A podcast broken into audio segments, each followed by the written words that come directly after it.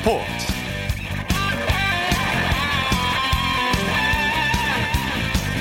여러분 안녕하십니까? 아나운서 이창진입니다. 골프 여제 박인비 선수가 미국 여자 프로골프 투어에서 통산 20승 고지에 올랐습니다. 박세리 이후 한국 선수로는 두 번째로 LPGA 20승의 영예를 안았는데요.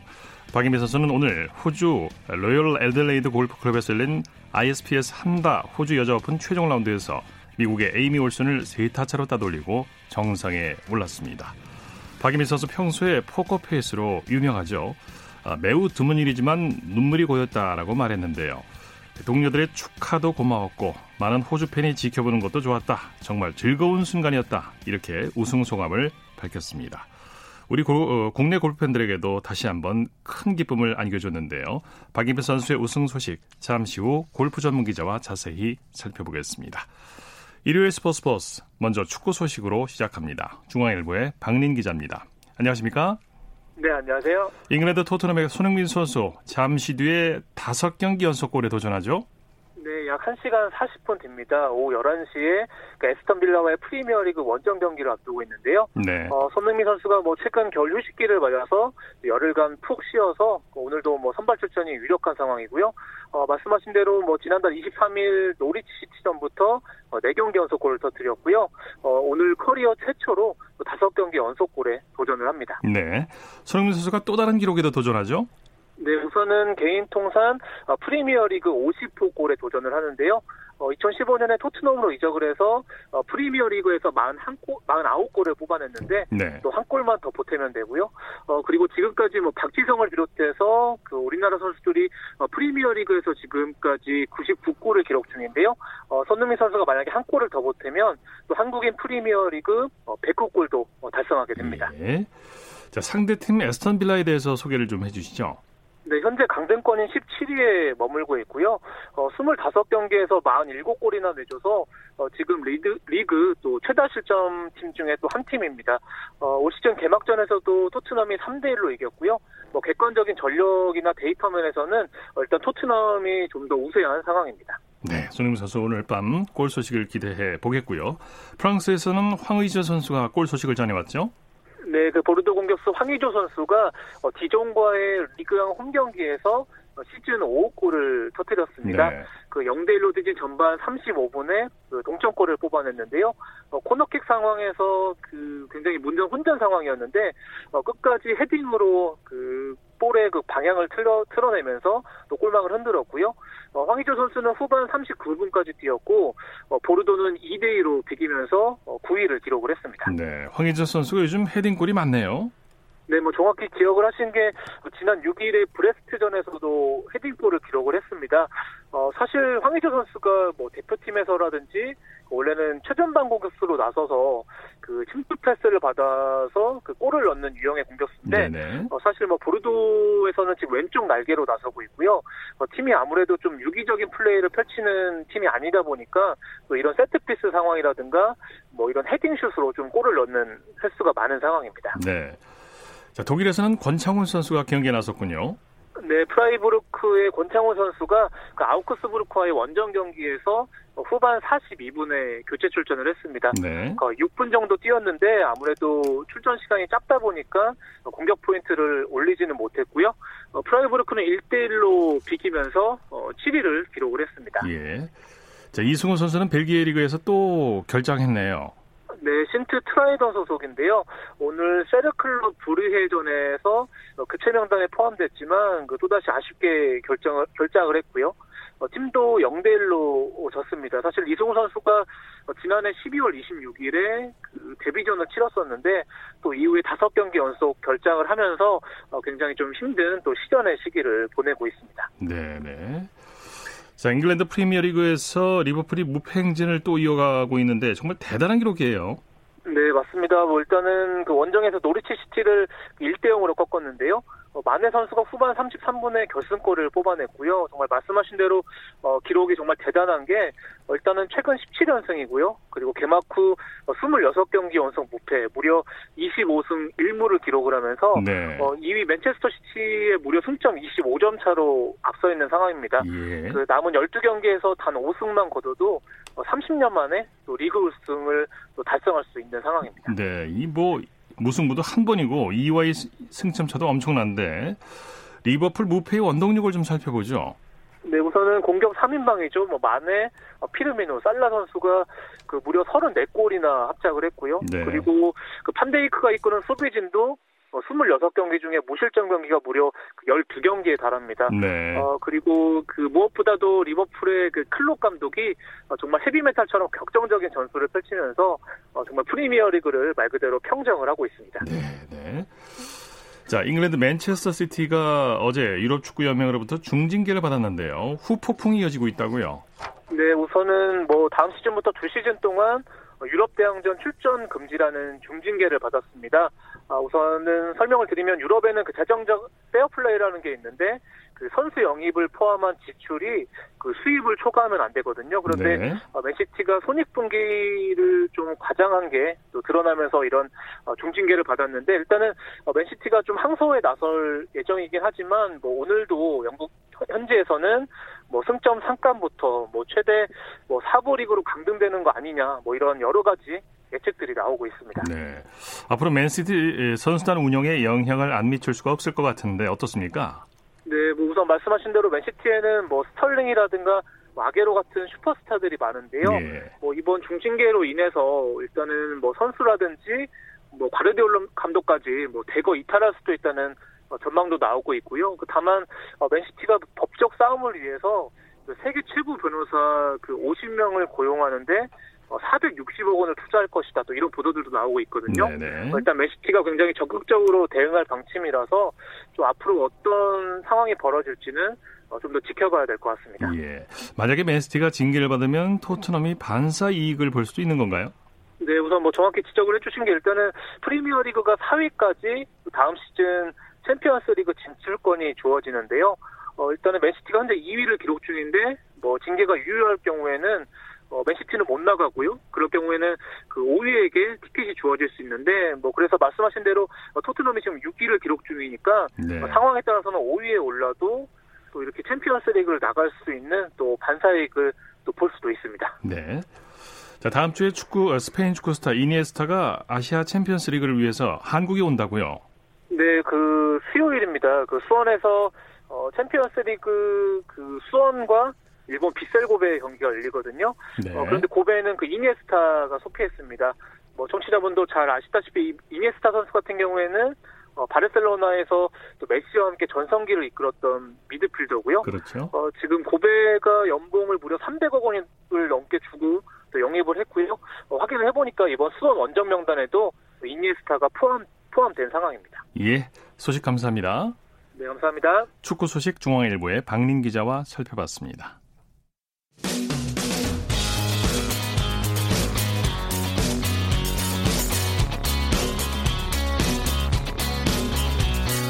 따뜻한 비판이 있습니다.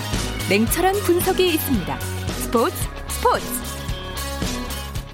이어서 프로배구 소식입니다. 스포츠 동아의 강산 기자와 함께합니다. 안녕하십니까?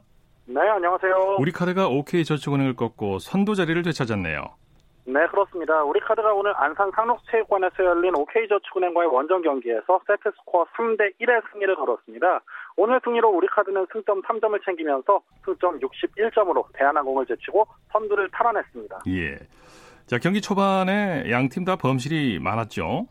그렇습니다. 경기 1세트는 양 팀이 서브 범실과 계속된 공격 범실로 조금 자멸하는 분위기로 갔었는데 결국 OK저축은행이 1세트를 따내면서 기선을 잡는가 싶었지만 우리카드가 2세트부터 다시 저력을 발휘했습니다. 네. 황경민 선수의 안정적인 리시브에 이은 필리페와 나경복 선수의 공격 그리고 센터진이 중심을 잡아주면서 서서히 안정감을 되찾았고 4세트와 3세트, 와 4세트에서도 마지막 고비를 넘기면서 결국 승리를 가져올 수 있었습니다. 네, 말씀하신 대로 나경복과 펠리페 선수가 팀 승리를 이끌었죠? 네, 그렇습니다. 우리 카드는 그 토종 공격수 나정, 나경복 선수가 18득점으로 양팀 가장 많은 득점을 올렸고요. 펠리페 선수가 16득점, 한성정 선수가 10득점을 올리면서 나경복 선수를 지원 사격했습니다. 네. 또 깜짝 출전한 하승우 선수가 아주 활약이 좋았어요. 네, 이 하승우 선수가 신인 드래프트에서 전체 2위로 지명된 유망주거든요. 이 선수가 노재욱 선수가 허리 통증으로 결장한 상황에서 세터로 들어가서 굉장히 좋은 활약을 보여줬는데 토스워크뿐만 아니라 서브 득점 5개와 블로킹 3개 포함 9득점을 보태면서 팀 승리에 아주 큰 힘을 보탰습니다. 네. 자, 우리 카드의 신영철 감독 선두 자리를 탈환했는데 소감을 뭐라고 밝혔습니까? 그 신영철 감독은 오늘 하승우 선수가 기대 이상으로 상당히 잘해줬고 또 선수들이 전체적으로 하려는 의지가 보였다는 점에 대해서 칭찬을 했고요. 무엇보다 이제 황경민 선수의 리시브가 오늘 조금 좋지 않았던 초반에 조금 좋지 않았던 부분에서 믿음의 문제라고 스스로 발전시킬 수 있다는 부분을 얘기하면서 믿음을 놓지 않았습니다. 네. 여자부에서는 흥국생명과 한국도로공사가 풀세트 접전을 펼쳤죠? 네, 그렇습니다. 여자부 경기도 정말 긴 접전 승부였는데요. 오늘 인천 계양계 계양체육관에서 열린 경기에서 흥국생명이 도로공사를 세트 스코어 3대 2로 꺾고 기나긴 7연패에 늪에서 탈출했습니다. 네, 네. 7연패 정말 그 수령이었는데 자, 흥국생명이 초반에는 잘했는데 위기에 몰리기도 했죠. 그렇죠. 사실 흥국생명이 초반 두 세트를 25대 19로 따냈을 때만 해도 흥국생명이 오래간만에 승점 3점을 가져가는 분위기였습니다. 그러나 3세트부터 리시브가 조금씩 흔들리면서 22대 25, 20대 25로 3, 4세트를 내주면서 승점 3점의 꿈이 물건너가고 말았죠. 네. 결국 5세트까지 승부가 이어졌는데 그 5세트에서 막판에 박현주 선수와 루시아 선수의 활약으로 간신히 승리를 따낼 수가 있었습니다. 네. 자, 이 루시아 선수가 부상에서 복귀했는데 활약이 아주 좋았어요. 그렇습니다. 지금 한국생명은 이재영 선수가 빠진 상황에서 이 루시아 선수의 역할이 굉장히 큰데요. 오늘 28득점을 기록하면서 팀 승리를 이끌었고요. 무엇보다 적재적소에 팀이 반드시 필요한 득점을 올리면서 왜 에이스가 필요한지를 입증했습니다. 네, 박현주와 김미현 선수 활약도 좋았죠. 그렇습니다. 이 박현주 선수와 김미현 선수는 날카로운 서브로 팀에 굉장히 큰 힘을 보탰는데요. 이 박현주 선수는 박미 감독이 올 시즌 신인왕으로 밀어줘도 될 것 같다는 그런 특급 칭찬을 받으면서 정말 무럭무럭 잘하고 있는데 오늘도 강력한 서브로서 상대 리시브를 흔드는데 일조했습니다. 네.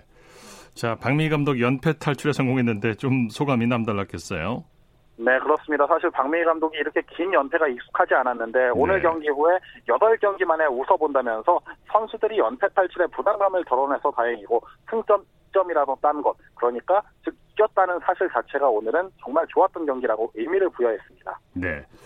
자 이제 본 빼고 진출 어떻게 돼가는지 궁금한데 팀 순위를 좀 살펴볼까요? 네, 남자분은 승점 61점에 우리카드가 선두고요. 승점 59점에 대한항공, 승점 51점에 현대캐피탈이 2위와 3위로 뒤를 쫓고 있습니다. 승점 41점에 OK저축은행이 4위, 36점에 삼성화재와 30점에 KB손해보험이 5위와 6위고요. 승점 22점에 한국전력이 최하위로 처져 있는 상황입니다. 여자분은 승점 48점에 현대건설, 그리고 승점 46점에 GS칼텍스가 뒤를 바짝 쫓고 있고요. 오늘 승리한 한국생명이 승점 39점으로 3위, 승점 44점에 인삼공사가 4위고요. 승점 22점, 21점인 도로공사와 기업은행이 5위와 6위에 랭크되어 있습니다. 네, 소식 감사합니다. 고맙습니다. 프로배구 소식 스포츠 동아의 강산 기자와 정리해드렸고요. 이어서 프로농구 소식 살펴보겠습니다. 월간 점프볼의 손대범 기자와 함께합니다. 안녕하십니까? 네, 안녕하세요. 남자 프로농구는 브레이크 타임으로 경기가 안 열렸죠? 네, 남자 프로농구는 2월 20일과 23일에 열리는 피바 아시아컵 예선 관계로 현재 휴식기에 접어들고 있습니다. 네. 2월 25일까지는 남자 농구는 경기가 없습니다. 네. 여자 프로농구가 도쿄올림픽 최종 예선 준비 때문에 휴식기를 갖다가 오늘 경기를 재개했는데 대표팀에서 뛴 선수들 컨디션은 회복이 됐나요? 네, 지난 월요일 날, 화요일 날 이제 올림픽 그 최종 예선을 치르고 돌아왔는데요. 아무래도 세르비아라는 먼 나라까지 다녀온 탓인지 시간이 좀 지나긴 했어도 아직 100%의 컨디션은 아니라고 하고요. 또 우리은행의 김정은 선수 같은 경우는 아킬레스 부상으로 또 일본까지 가서 치료를 받고 있죠. 네. 어, 이 가운데 오늘 KB스타스의 박지수 선수 또 하나은행의 강이슬 선수 등이 경기를 뛰었는데 어, 예상외로 몸이 좀 무거웠다고 말을 했습니다. 네네. 아직 남은 경기도 많고 순위 싸움도 치열한데 선수들이 많이 힘들겠네요. 네, 그렇죠. 아무래도 대표팀에서도 긴 시간을 소화하는 선수들이고 또 이제 다시 일정까지 타이트해졌기 때문에요. 이 건강 관리 또 멘탈 관리가 굉장히 힘들 것으로 보입니다. 네 네. 자, KB스타스와 우리은행이 이번 시즌 내내 선두 다툼을 벌이고 있죠. 네, 오늘 패배로 KB스타스가 좀 다시 2위로 내려가긴 했는데요. 어, 시즌 내내 두 팀이 좀 1위 자리를 놓고 엎치락 뒤치락 하고 있습니다. 네. 어, KB스타스는 8경기, 또 우리은행이 10경기를 남겨둔 상황인데요. 앞으로 한 경기 한 경기에 따라서 어, 1위가 달라질 수 있기 때문에 어, 살얼판 걷는 듯한 그런 경기를 치를 것 같습니다. 네, 선두권 싸움도 치열하지만 봄농구 티켓을 향한 중위권 싸움도 만만치 않죠. 그렇습니다. 3위부터 6위까지가 겨우 3경기 차입니다. 사실 플레이오프 3위 자리까지가 4위 까지 갈 수가 있는데요. 이 3위 자리를 놓고 치르는 경쟁이 어, 굉장히 치열할 것으로 보입니다. 네네. 자 오늘은 하나은행과 KB스타스가 맞대결을 벌였는데 이변이 발생했네요. 그렇습니다. 말씀대로 아까 말씀하신 대로 이 주인권 싸움이 굉장히 치열한 가운데 이 하나은행이 KB스타스를 74대 66으로 잡으면서 신한은행과 공동 3위로 올라섰습니다. 네. 어, 그동안에 KB스타스에게 유독 약했던 하나은행인데요. 오늘 74대 66으로 승리를 거두면서 KB스타스전 8연패에서 탈출했습니다. 네. 예, 경기 초반에는 양 팀이 팽팽했는데 하나은행의 집중력이 높았죠? 그렇습니다. 아무래도 비, 그 휴식기 동안에 이 선두권 선두에 있는 KB스타스를 잡기 위해서 어, 굉장히 연습을 많이 했다고 하는데요. 또 게다가 홈 경기다 보니까 출발이 좋았습니다. 네. 어, 21대 17로 시작해서 3쿼터까지 아슬아슬하게 리드를 잘 잡아갔고요. 또 승부처의 집중력이 발휘되면서 승리를 거두었습니다. 네. 마이샤와 강이슬 선수의 활약이 아주 좋았죠. 그렇습니다. 오늘 외국 선수인 마이샤 선수가 28득점에 10리바운드를 기록했습니다. 어, 네. 28득점은 이번 시즌 개인 최다 득점인데요.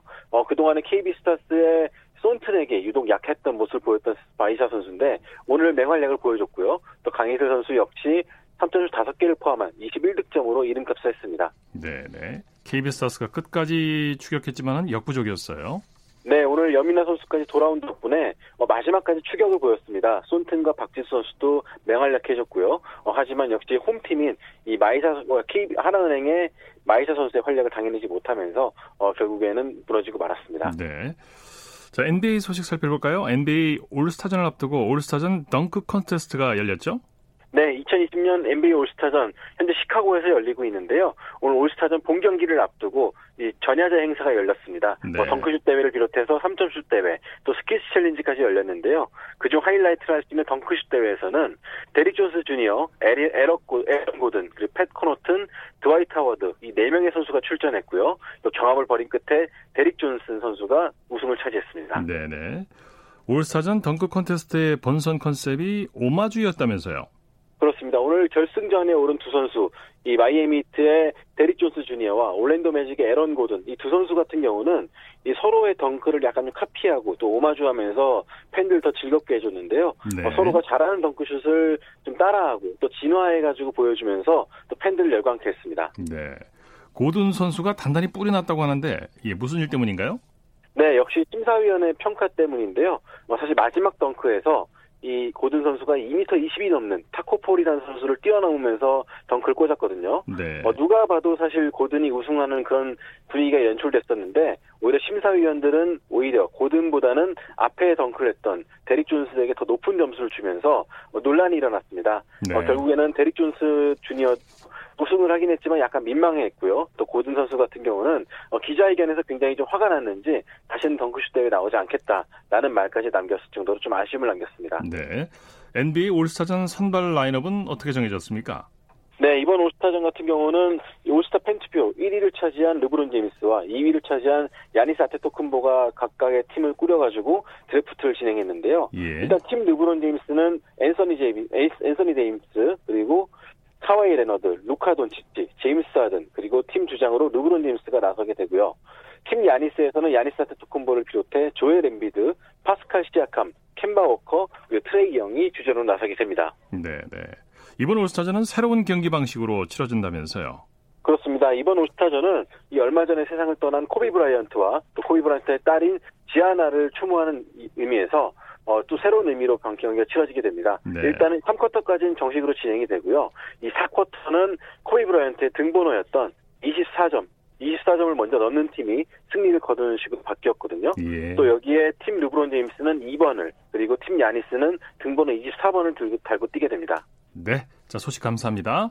고맙습니다. 프로농구 소식 월간 점프볼의 손대범 기자와 정리했습니다. 쳤다 하면 홈런이고 슛 골이고 각본 없는 한편의 드라마. 그것이 바로 그것이 바로 손에 잡힌 우승 트로피. 목에 걸린 그 배달 너와 내가 하나 되는 그것이 바로 그것이 바로 그것이 바로 꿈꾸던 스포츠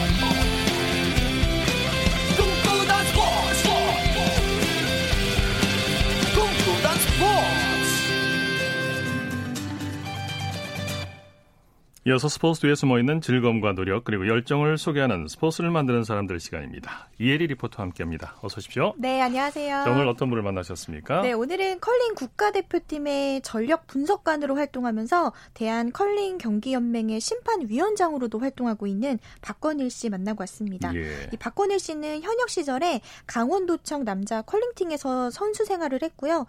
은퇴 이후 지금은 선수들에게 도움을 주는 컬링인으로 26년째 생활하고 있는데요. 우선은 컬링 종목의 국가대표 전력 분석관은 어떤 활동을 하는지 박건일 씨에게 직접 들어보겠습니다. 작년부터 제가 대한컬링경기연맹의 국가대표 전력 분석관으로 일을 하고 있는데요. 전력 분석은 어떤 종목의 경기력이나 기술들을 분석을 해서 그 팀이 더 좋은 성적을 내게 만드는 게 역할이고요.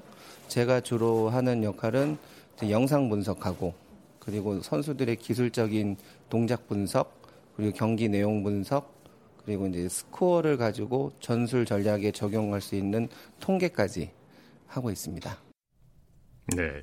이 컬링 종목 국가대표팀 전력 분석관으로 활동하고 있는 박권일 씨 얘기 들어봤는데 네. 이 컬링 분야에서 능력 있는 분이시네요. 네, 2018년 평창 동계올림픽에서 강릉, 강릉 이 컬링센터 베뉴 총괄 매니저까지 박건일 씨가 맡았고요. 네. 당시에 이 컬링 종목에 영미 열풍이 불면서 워낙 그 경기를 보러 오려는 관중들이 많다 보니까 이 박건일 씨의 역할이 굉장히 막중했습니다. 네. 경기를 한 번도 보지 못할 정도로 이 경기 운영을 위해서 동분서주 바쁘게 뛰었다고 하는데요. 또 박건일 씨는 한국 휠체어 컬링에서도 뭐 중계 해설위원을 맡기도 했었고 또 우수 신인 선수를 발굴하는 전임 지도자로도 활동을 했고요. 예. 현재 101회 동계 어, 체전 컬링 종목에서 대회 심판장으로도 맡고 있습니다. 예. 이렇게 활동하면서 컬링인으로 참 보람을 느끼고 있었는데요. 박건일 씨에게 들어보겠습니다. 많은 국민 여러분들이 컬링을 알아봐 주시는 게 더 흐뭇하고요. 예전에 저희가 컬링할 때는 브러쉬를 들고 다니면 어디 청소하러 가는지 알고 그러셨거든요. 그래서 물어보시는 분들이 많아요. 희한한 거를 들고 다니니까. 그런데 그때마다 컬링에 대해서 일일이 다 설명을 드렸어야 되는데 요즘은 그 코리안 컬링 리그 때문에 많이들 알아봐 주시고 그래서 한편으로는 뿌듯하죠. 또 이제 컬링을 많이 알아봐 주시고 관심이 있으시니까 또 거기에 대한 이제 또 저희들의 책임감이랄까? 또 어떻게 하면 더 잘 운영을 할 수 있을까? 그런 조금의 책임감도 느끼기도 하죠. 네. 이 컬링을 알리기 위해서 많은 노력을 하고 계신데 네. 3월에 컬링 국가대표팀 세계 선수권을 앞두고 있죠. 네, 2022년 이 베이징 올림픽을 앞두고요. 세계 선수권 대회가 중요한 첫 단추입니다. 예. 그래서 이 박건일 씨는 어, 국가대표 선수들을 비롯해서 상대 국가들의 이런 경기의 영상 분석 또 통계 이런 것들 통해서 전력 분석을 하고 있고요. 네. 주로 이 진천 서수촌에서 선수들과 동고동락하면서 분석에 매진하고 있는데요. 그렇다 보니까 가족과 많은 시간을 보내지 못해서 미안하다 라는 말도 전했습니다. 예. 직접 들어보시죠. 진짜 미안해요 가족들에게 제가 그 전력 분석관을 하다 보니까 제가 세 팀을 다 하고 있거든요 거의 집에 들어갈 수 있는 날이 며칠 안 돼요 그러니까 대표팀 스케줄에 맞춰서 같이 움직이다 보니까 항상 아이들한테 같이 시간을 못 보내주는 게 미안하고 또 아이들을 혼자 케어하는 와이프한테 미안하죠 처음 컬링할 때 나름 우리나라의 컬링을 알리려고 노력을 되게 많이 했었어요 그리고 제가 가지고 있는 노하우들, 지도 방법 그런 것들도 다 그 홈페이지에 담아서 후배들이 볼 수 있게끔 다 오픈을 했었거든요. 어린 선수들이 인사해 주는 게 고맙고 컬링장에 왔을 때 모든 사람들이 그냥 알아봐 주는 거 이름은 몰라도 그게 좋은 것 같아요. 네, 26년째 컬링인으로 활동하고 계신데 컬링의 네. 끈을 놓을 수 없었던 이유도 있을 것 같아요. 맞아요. 사실 이 박건일 씨가 강원도청에서 선수 생활을 그만두고 아주 잠깐 다른 일을 했었다고 합니다. 네. 근데 그때 당시 그만둔 이유가 컬링이 워낙 힘들고 지쳐서 그런 이유 때문에 그만뒀었는데요. 하지만 지금 돌이켜서 생각해 보니까 그때 당시가 인생에서 가장 힘든 시기였다 이렇게 이야기를 하시더라고요. 예. 어, 특히나 계속 컬링을 잊지 못하고 또 컬링에 대한 미련을 버리지 못하고 있을 때 주 변에서 워낙 박건일 씨를 찾다 보니까 자연스럽게 다시 컬링장으로 가게 됐다라는 이야기도 했는데요. 예. 지금 이제 박건일 씨는 후배들이 자신보다 더 나은 환경에서 운동을 할 수 있는 것만으로도 참 뿌듯하다라고 이야기했습니다. 네. 계속해서 이 박건일 전력 분석관에게 들어보시죠. 여력이 되는 한 계속 선수들과 같이 호흡할 수 있는 이 대회 현장에 있고 싶고요.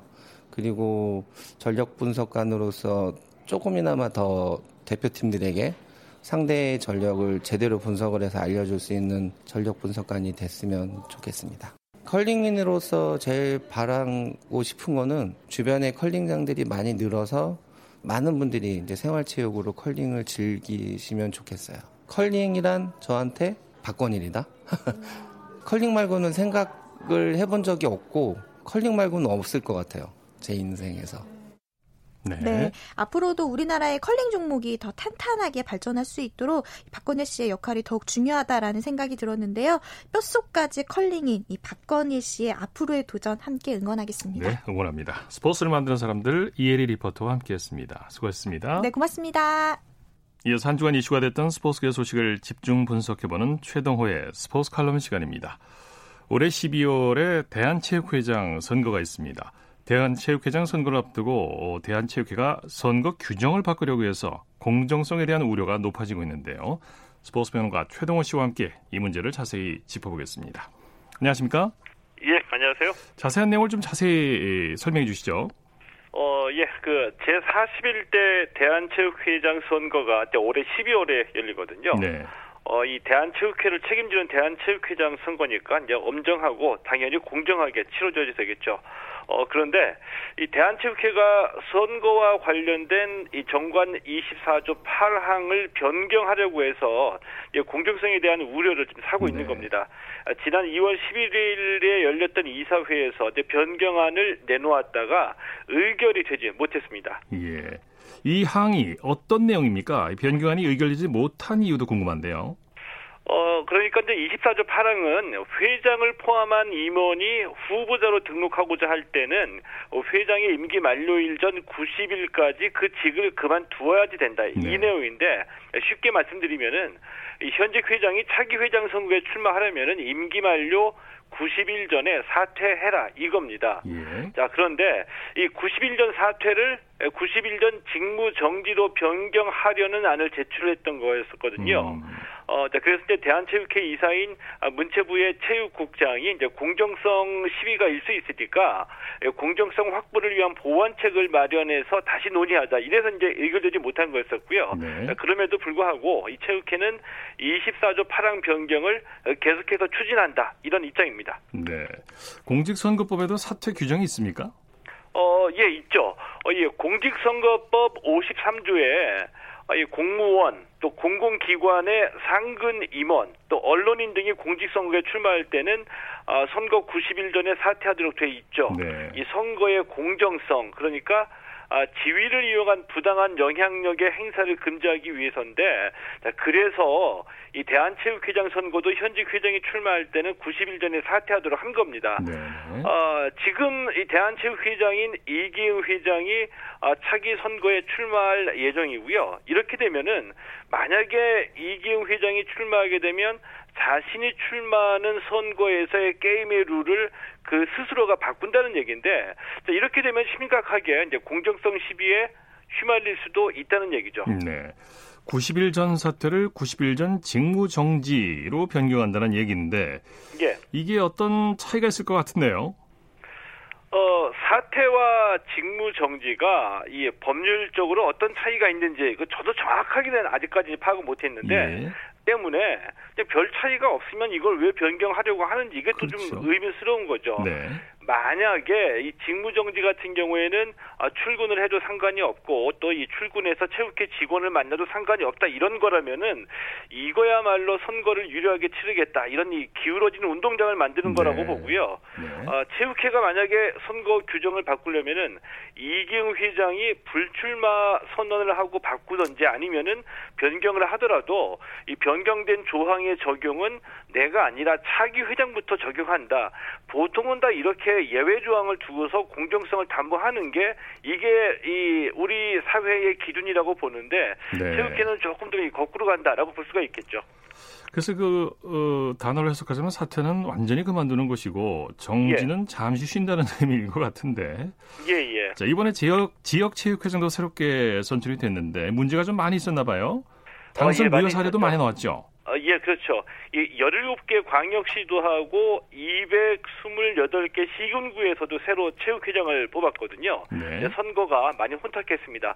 어느 정도냐 하면은 아, 이 경기도하고 인천광역시, 이또 춘천시, 천안시, 양산시에서는 아예 이 당선 무효가 확정이 됐거든요. 예. 어, 지금도 이 공정성 시비가 끊이지를 않고 있습니다.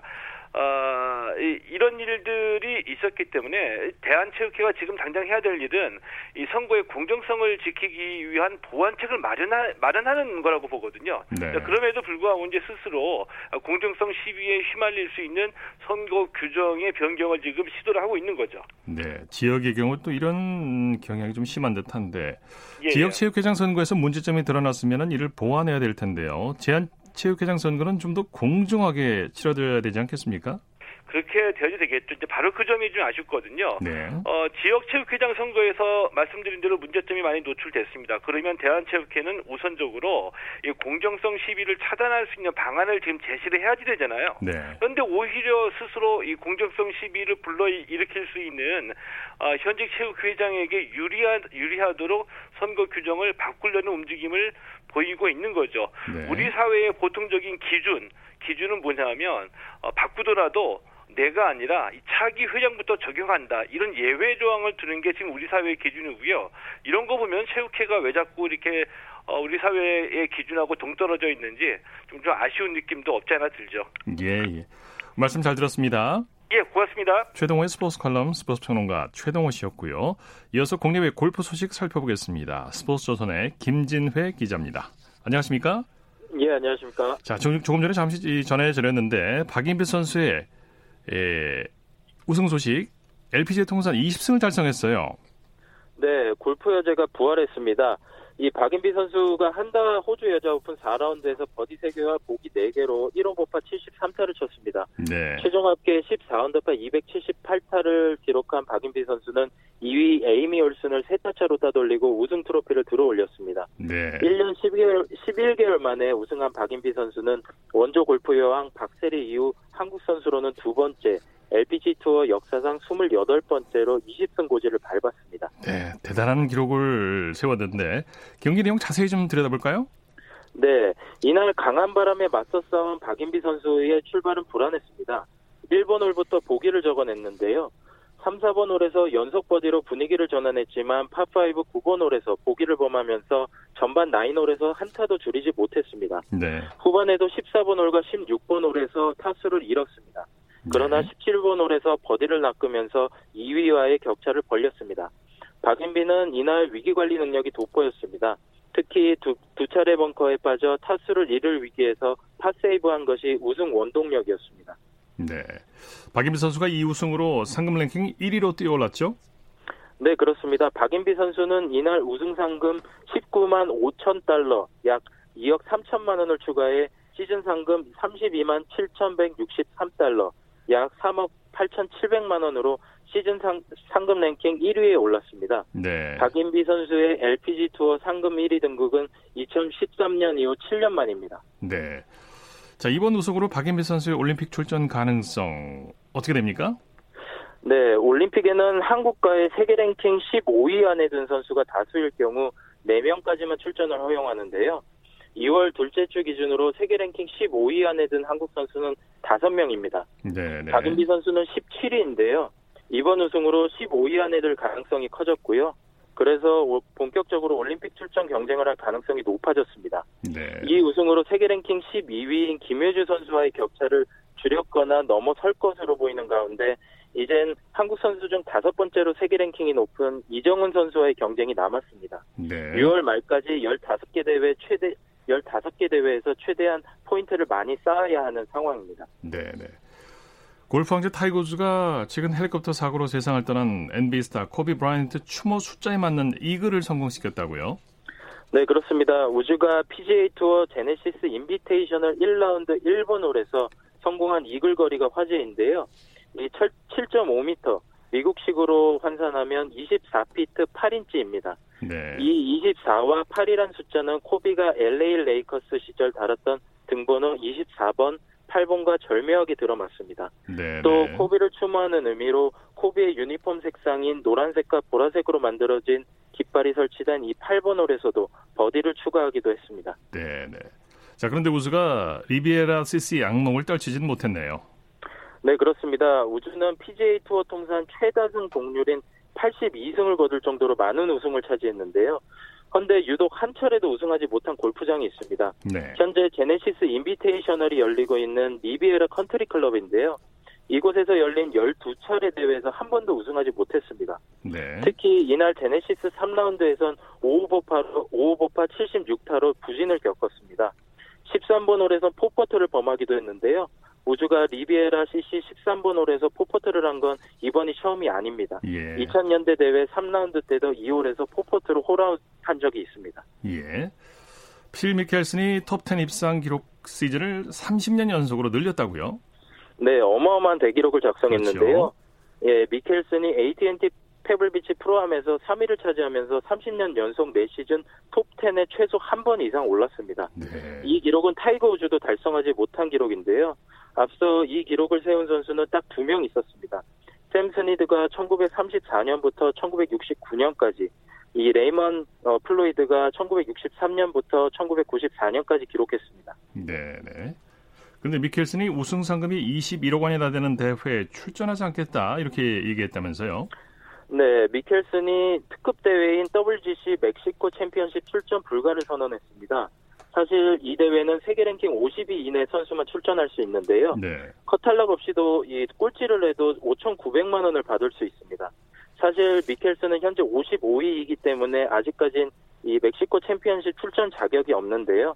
이번 제네시스 인비테이셔널에서 상위 성적을 거둘 경우 50위 50위 진입이 가능해 출전 기회를 잡을 수 있었습니다. 네. 그러나 미켈슨은 지난해 심한 부진에 빠졌을 때 멕시코 챔피언십 출전이 어렵다고 보고 이 기간 가족 여행과 광고 촬영 스케줄을 잡아놓았습니다. 예, 예. 자, 오늘 말씀 잘 들었습니다. 네, 감사합니다. 골프 소식 스포츠 조선의 김진회 기자와 정리했습니다. 스포츠 단신 전해드립니다. 한국 남자 쇼트트랙의 에이스로 떠오른 박지원 선수가 2019-2020 국제 빙상기 연기연맹 쇼트트랙 월드컵 6차 대회에서 1500m 우승으로 랭킹 1위를 확정했습니다. 김다겸과 이유빈 선수는 월드컵 시리즈 첫 금메달의 기쁨을 맛봤습니다.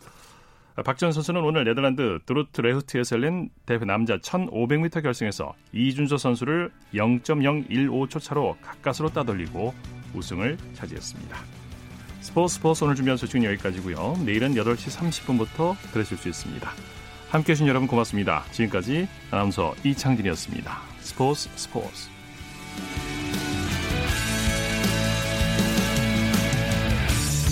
the sun goes down in front of me, reminds me where I wanna be.